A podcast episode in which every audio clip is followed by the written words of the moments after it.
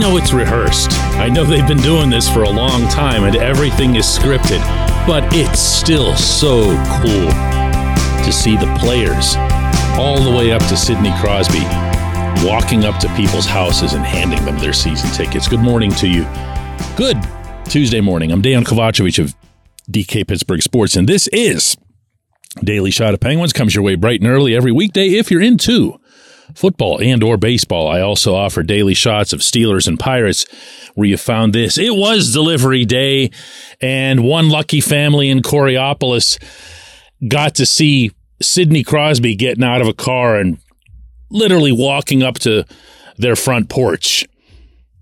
For those who don't know how this stuff works, yes, of course, the families know that a player is coming. They're not told who the player is.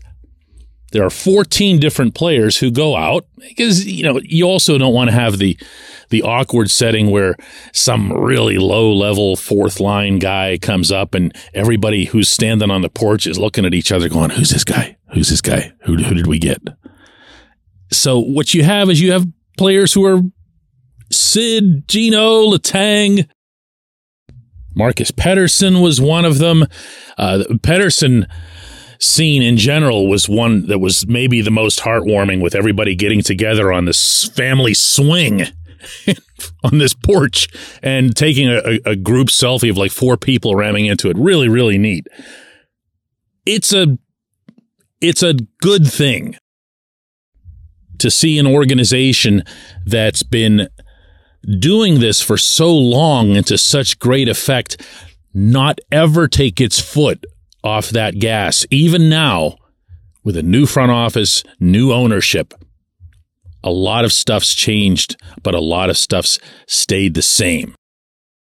And in particular, where it applies to the younger generation here, I can't overstate that.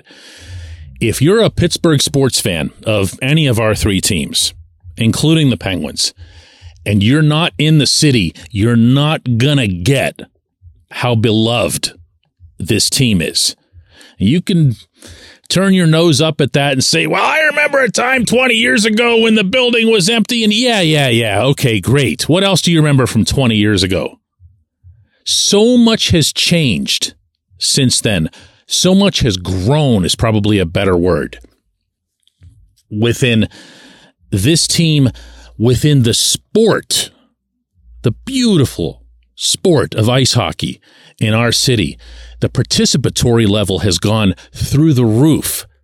The number of rinks from when I was a kid, there were like five total in a seven county area, five total. And now they're everywhere. They sprout like weeds. I mean that in a good way. And kids of all ages are learning how to skate, how to shoot, how to stick handle, how to become good teammates, how to play hockey, which is so, so important with this particular sport. I think more so than others because it doesn't translate well to TV. It'll never translate well to TV, even if you have a screen that's the size of your living room it's always going to be tough to pick up that puck unless you've played and you know where that puck is going to go next just based on someone's body motion. You follow what I'm saying? Especially those of you who've played. You know where that puck is supposed to be, even if you don't see it. So anyway, Sid gets to this house and the season ticket holder who's been in the fold since 1979, his name is Bill. Sid gets out of the car and Bill walks right down the little sidewalk there and shakes his hand. And you can tell there's genuine surprise. I'm telling you, I've talked to the season ticket holders who've been on the good end of these things. And the ones who get Chad Ruhwedel really get Chad Ruhwedel. No offense, Chad.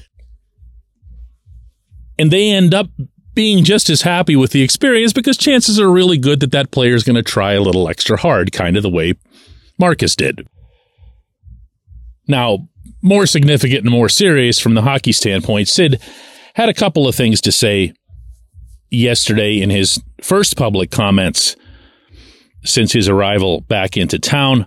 This was about how the team felt over the offseason after missing the playoffs? Yeah, I think it's more. I think the motivation just comes from not making the playoffs. I mean, that's uh, it's a bad feeling when you're watching and you're not in it, and uh, you know to know we were as close as we were. I mean, it's, it's one point basically is the difference, and you know that going in how tight it is, but uh, it's just not fun watching, and that's that's why we play is to be in that position. So um, yeah, I think the motivation comes from that, and then when there's turnover and change, you just I think you just have to uh, be open to it and, and make sure that uh, we're ready to go. I mean, there's always going to be a learning curve for any new group, but when there's a lot of turnover, um, that's just part of it. This was about getting Erik Karlsson.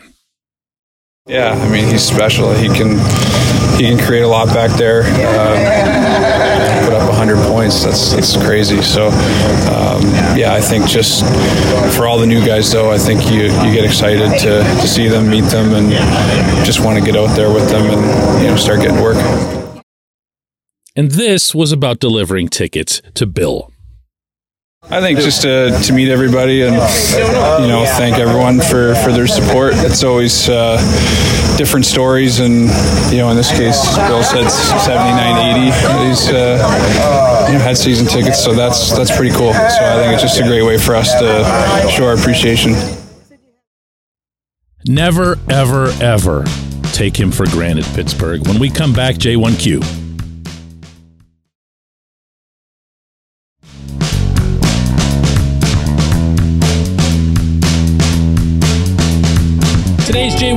Comes from Brian, who asks DK, will Mike Sullivan scratch Jeff Carter, or will his stubbornness get in the way? Your daily shot from Monday stated that Kyle Dubas prefers to see an injection of youth into the roster and lineup, assuming Lars Eller is your third line center. You have at least 11 players competing for five spots. I cannot fathom a scenario in which Carter is among the remaining best five players. Brian, neither can I. Neither can I.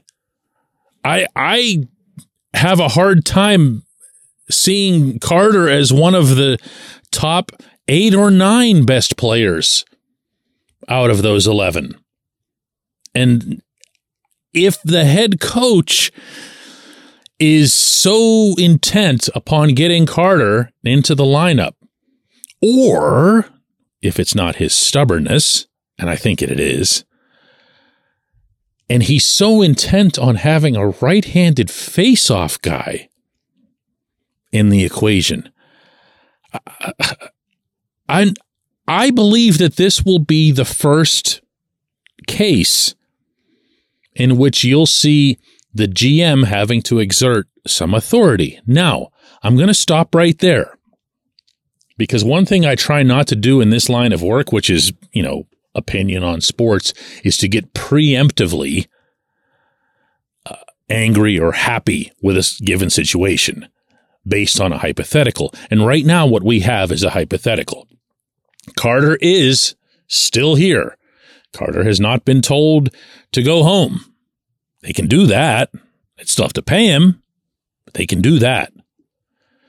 So somebody is taking seriously the concept that Carter would still have something left to offer the organization.